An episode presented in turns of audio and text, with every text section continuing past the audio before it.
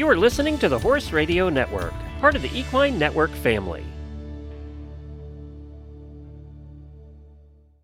I trained through the years how to how to channel that uh, anxiety or nerves, however you want to call it, and and sort of let that drive me into the zone, you know, into that that sort of state of mind where where you can be your best, you know, and sort of channel all of that into into maximum concentration. But but it takes a lot of practice and it takes a lot of years. And and you know, in my case, I I used uh, I work with a sports psychologist and everything to, to, to even get better at it. Um, but it's a constant uh, uh, work. You know, it's a work in, in progress all the time. You, it's not like you just get there and then you're good. You know, you have to continue working on your head and working on your preparation and you know controlling your thoughts and controlling your mind and all of that stuff. It's like like training. You know, it's no different than physical training or horse training. You Mhm. gotta train your mind as well. Welcome to the Practical Horseman podcast, featuring conversations with respected riders, industry leaders, and horse care experts. The show is co hosted by Practical Horseman editors, and our goal is to inform, educate, and inspire. I'm Julia Murphy, and this week's episode is with leaderboard topping international show jumper Daniel Bluman. I caught up with Bluman after his win in the Longines FEI Jumping World Cup Lexington at the 2022 National Horse Show. That victory propelled Bluman to the number one spot on the FEI Jumping World Cup North American League standings. During our conversation, Bluman talks about his rise to the top of the sport and how he handles competing against athletes that he grew up watching and calling superheroes. He also shares insights into his training routine for himself, his horses, and his students. Before we get into the podcast with Bluman, I'd like to thank the sponsor of this week's episode, Cosequin, and share their message. Cosequin ASU joint and hoof pellets contain quality ingredients to support joint and hoof health and leave out the fillers molasses and alfalfa, all while delivering the taste horses love. The colors of our ingredients shine through for a difference you can see. Visit cosequinequine.com to learn more. Now, enjoy the conversation with Bluman. Well, congratulations about uh, last night again. I mean, you said that was um, the horse's first World Cup win, right? Uh, yeah, yeah. Very cool. And was it your first World Cup win, or was it the horses? Uh, no, I actually won a World Cup qualifier in 2009. My first international Grand Prix was a World Cup qualifier over in Toronto. Okay, gotcha. So this this would be probably my second that I can recall. Oh, awesome! That's so exciting. To that's a long time coming. That's great for you. Yeah, that's cool. Um, well, I just wanted to talk to you a little bit about like your background and training and stuff like that. So, um, I'm curious, how is it that you got interested in horses and riding to begin with? Uh, well, I, I, I started riding. I started riding because uh, my older cousin took riding lessons in Colombia. Uh huh. So so that we were put into riding lessons when we were kids there, and that's pretty much how it all began. And when did you start um, competing? Uh, when did you start making it more of a career than uh, necessarily a hobby? I would say that probably when we moved to America when I was about 10, you Uh-huh. know, that we moved to South Florida. So we, we got to experience the Florida circuit, which was, of course, way shorter back then, but it used to be like six or seven weeks in Wellington. And I got the, I had the chance to see the big riders compete and I sort of had the dream. I was only 10 years old, but at that point I sort of had the dream to maybe become a professional rider someday. Yeah. and then I sort of started to, to take it really seriously, you know, like really trying to do the best I could and train every day and right a bit and follow the sport. So Yeah. somewhere I- along those years. I thought it was great too last night during the press conference when you said, you know, you and Hunter and Nicholas, you know, you were j- kids not that long ago and you were looking at people who accomplished what you accomplished last night and you've just been working so hard all three of you for years and to see that happen for you guys must have just been such a great culmination. Yeah, yeah, for sure. I remember watching the Grand Prix there in Kentucky in the old indoor actually many, many years ago and it was it was pretty special, you know. Like riders that are now retired and stuff like that still jumping and you know, it's it's we were we were once those those kids, you know, Yeah. watching and following the sport. What's it like to even compete against some of those riders that you watched when you were growing up as a kid? Um, you know, it's not easy. I've been already doing it for for I don't know, like 13 years, almost 14 years, mm-hmm. competing already with them. So then you sort of try to start getting used to it, but uh, but it's, it's, it's definitely a process, and uh, and really sometimes you still you still sit and wonder, you know, and remember how it used to be. But I mean, you're you're really competing to to some of your with some of your idols, right? People you yeah. look up to always, and you thought of them almost like superheroes, and then you find yourself competing against them, and then at some point you have to start seeing them as as normal humans. Otherwise, you can't beat them, you know, because you're always so so terrified of how good they are that you don't you don't really give your chance. But I guess that eventually you just sort of start trusting yourself more and your program and and you know everything that you're doing, and you start becoming one of them. Do you ever um, get nerves when you're showing? I mean, you can, like you said, you're competing against so many of these great people, and you are one of those great riders now. But do you ever get nerves at competitions? And if you do, how do you deal with it? Always. Yeah. I always get nerves. Always. Uh, how I deal with it? Well, I I trained through the years how to how to channel that uh, anxiety or nerves, however you want to call it, and and sort of let that drive me into the zone, you know, into that that sort of state of mind where where you can be your best, you know, and sort of channel all of that into into maximum concentration. But but it takes a lot of practice and it takes a lot of years. And and you know, in my case, I I used uh, I work with a sports psychologist and mm-hmm. everything to, to, to even get better at it. Um, but it's a constant uh, uh, work. You know, it's a work in, in progress all the time. You, it's not like you just get there and then you're good. You know, you have to continue working on your head and working on your preparation and you know controlling your thoughts and controlling your mind and all of that stuff. It's like like training. You know, it's no different than physical training or horse training. You mm-hmm. gotta train your mind as well. And this kind of touches on that same topic, but do you have any kind of a routine before a big class that helps you get set up for it? Yeah, yeah, yeah, very much. You know, I, I and, and again, it's something that I've developed through the years to, to sort of get better and better at it. But I do have a routine. You know, I like to do my workout with uh, with my physical with my physical trainer. Uh, his name is Diego Linares from from Balance, mm-hmm. from Rider Balance, which I've been working with for about a year, and he, he's really helped a lot my position and you know and, and my my body but also my mind because I made it part of my routine and and that sort of already puts me in the mood of, of an important competition. I do I do that workout a couple hours before going going to the show to compete in the big class. Mm-hmm. Um, and then I like to ride my horse as close to the class as possible. So right after that, I go to the show and I flatten my horse. You know, I work with my horse mm-hmm. prior to competition, and then you know we we compete. So yeah, I try to. That puts me in a very very uh, how can I say very um, zoned uh, yeah state of mind for about three or four hours. You know, I think that for my personality, more than that, it just becomes too tiring. So I try to just keep maximum concentration for that amount of time and and then then release the pressure. Does your personal trainer does he travel with you, or do you kind of know the exercises and you practice them on your own? No, no, we work, he doesn't travel with me, but we work on the on the over over Zoom. Yeah, you know, yeah. Over FaceTime or whatever, you know, like uh, we do our sessions our sessions online. Okay, gotcha. Um, and then, so going into your training a little bit, um, what would you say your training philosophy is? Oh, my training philosophy is very simple. You know, you gotta let the horses be horses you know, I, I like my horses to spend a lot of time outside in the paddocks and outside in the trails and, you know, like be outside of their box as much as possible.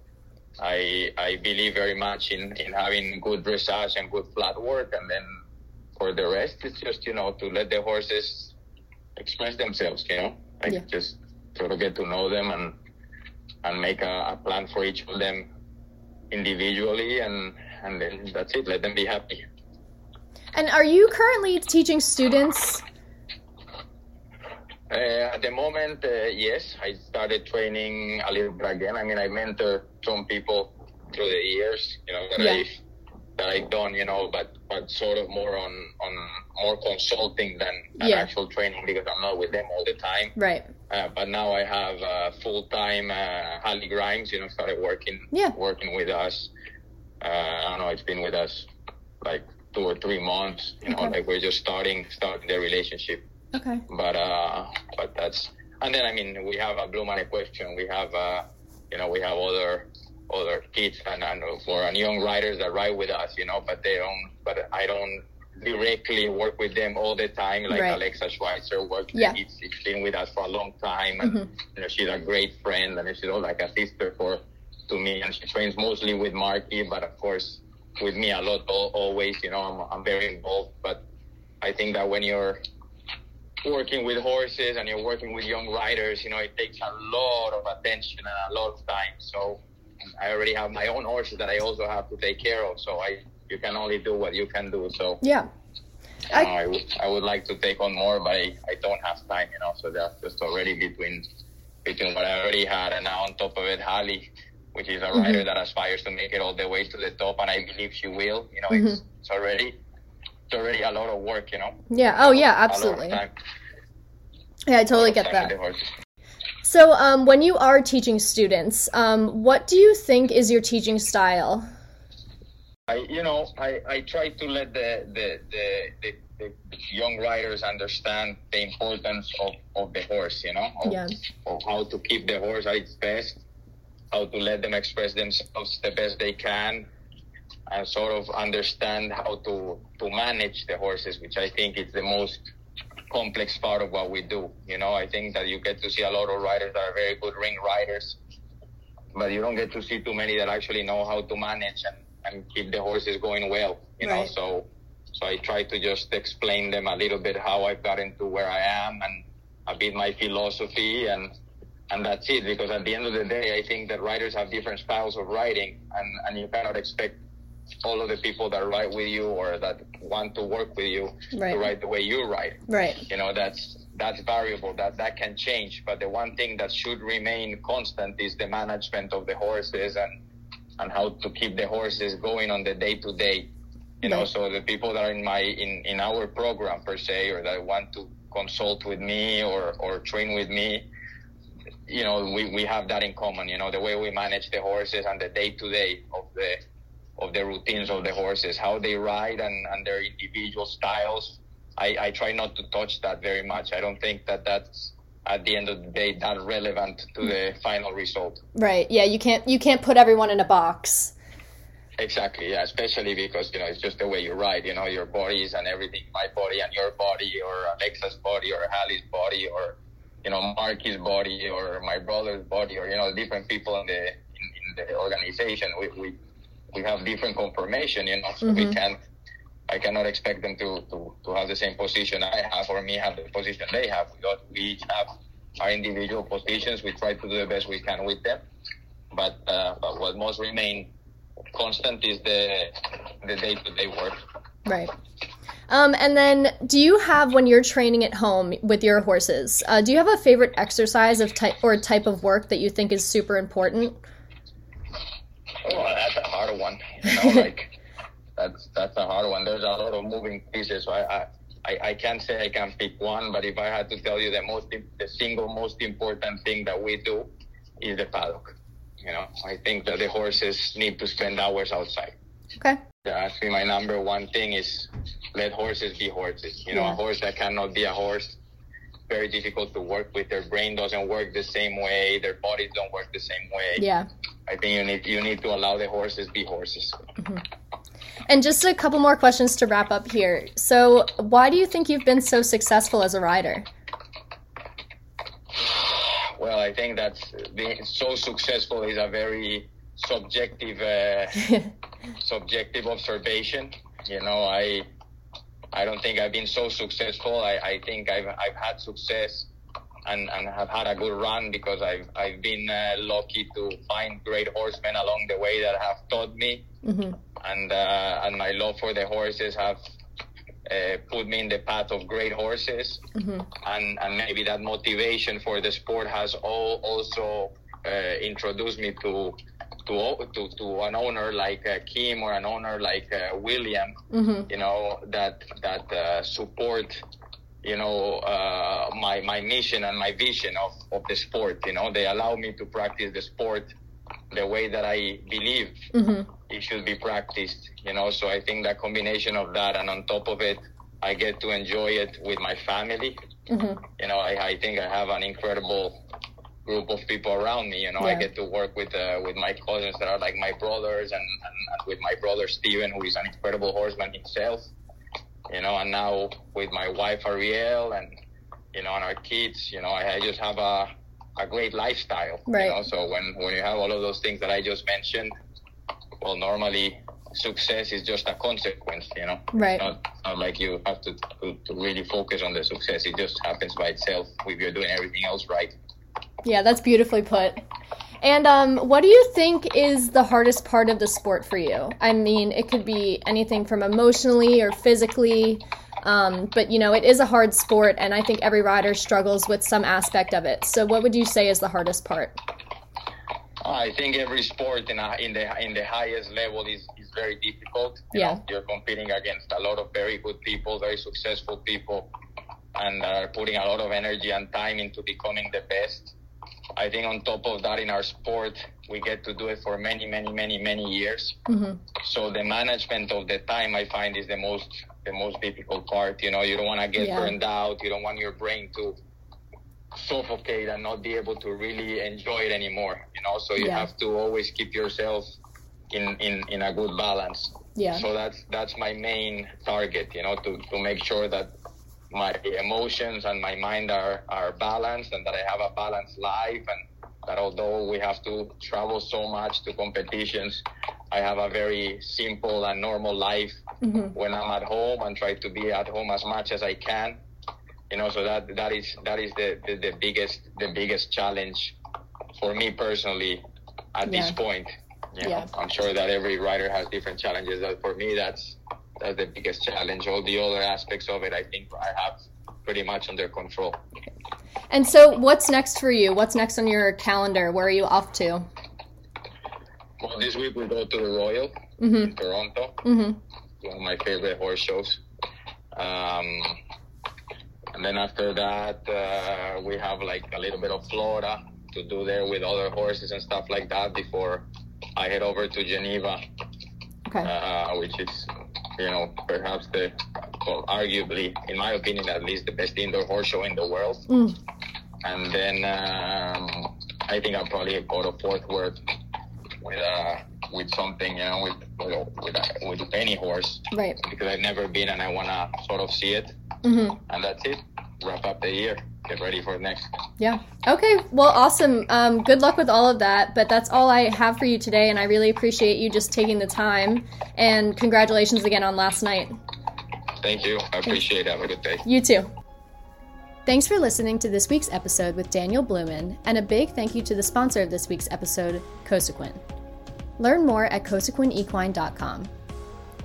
You can subscribe to the Practical Horseman podcast on Apple Podcast, Spotify, Stitcher, or wherever you listen.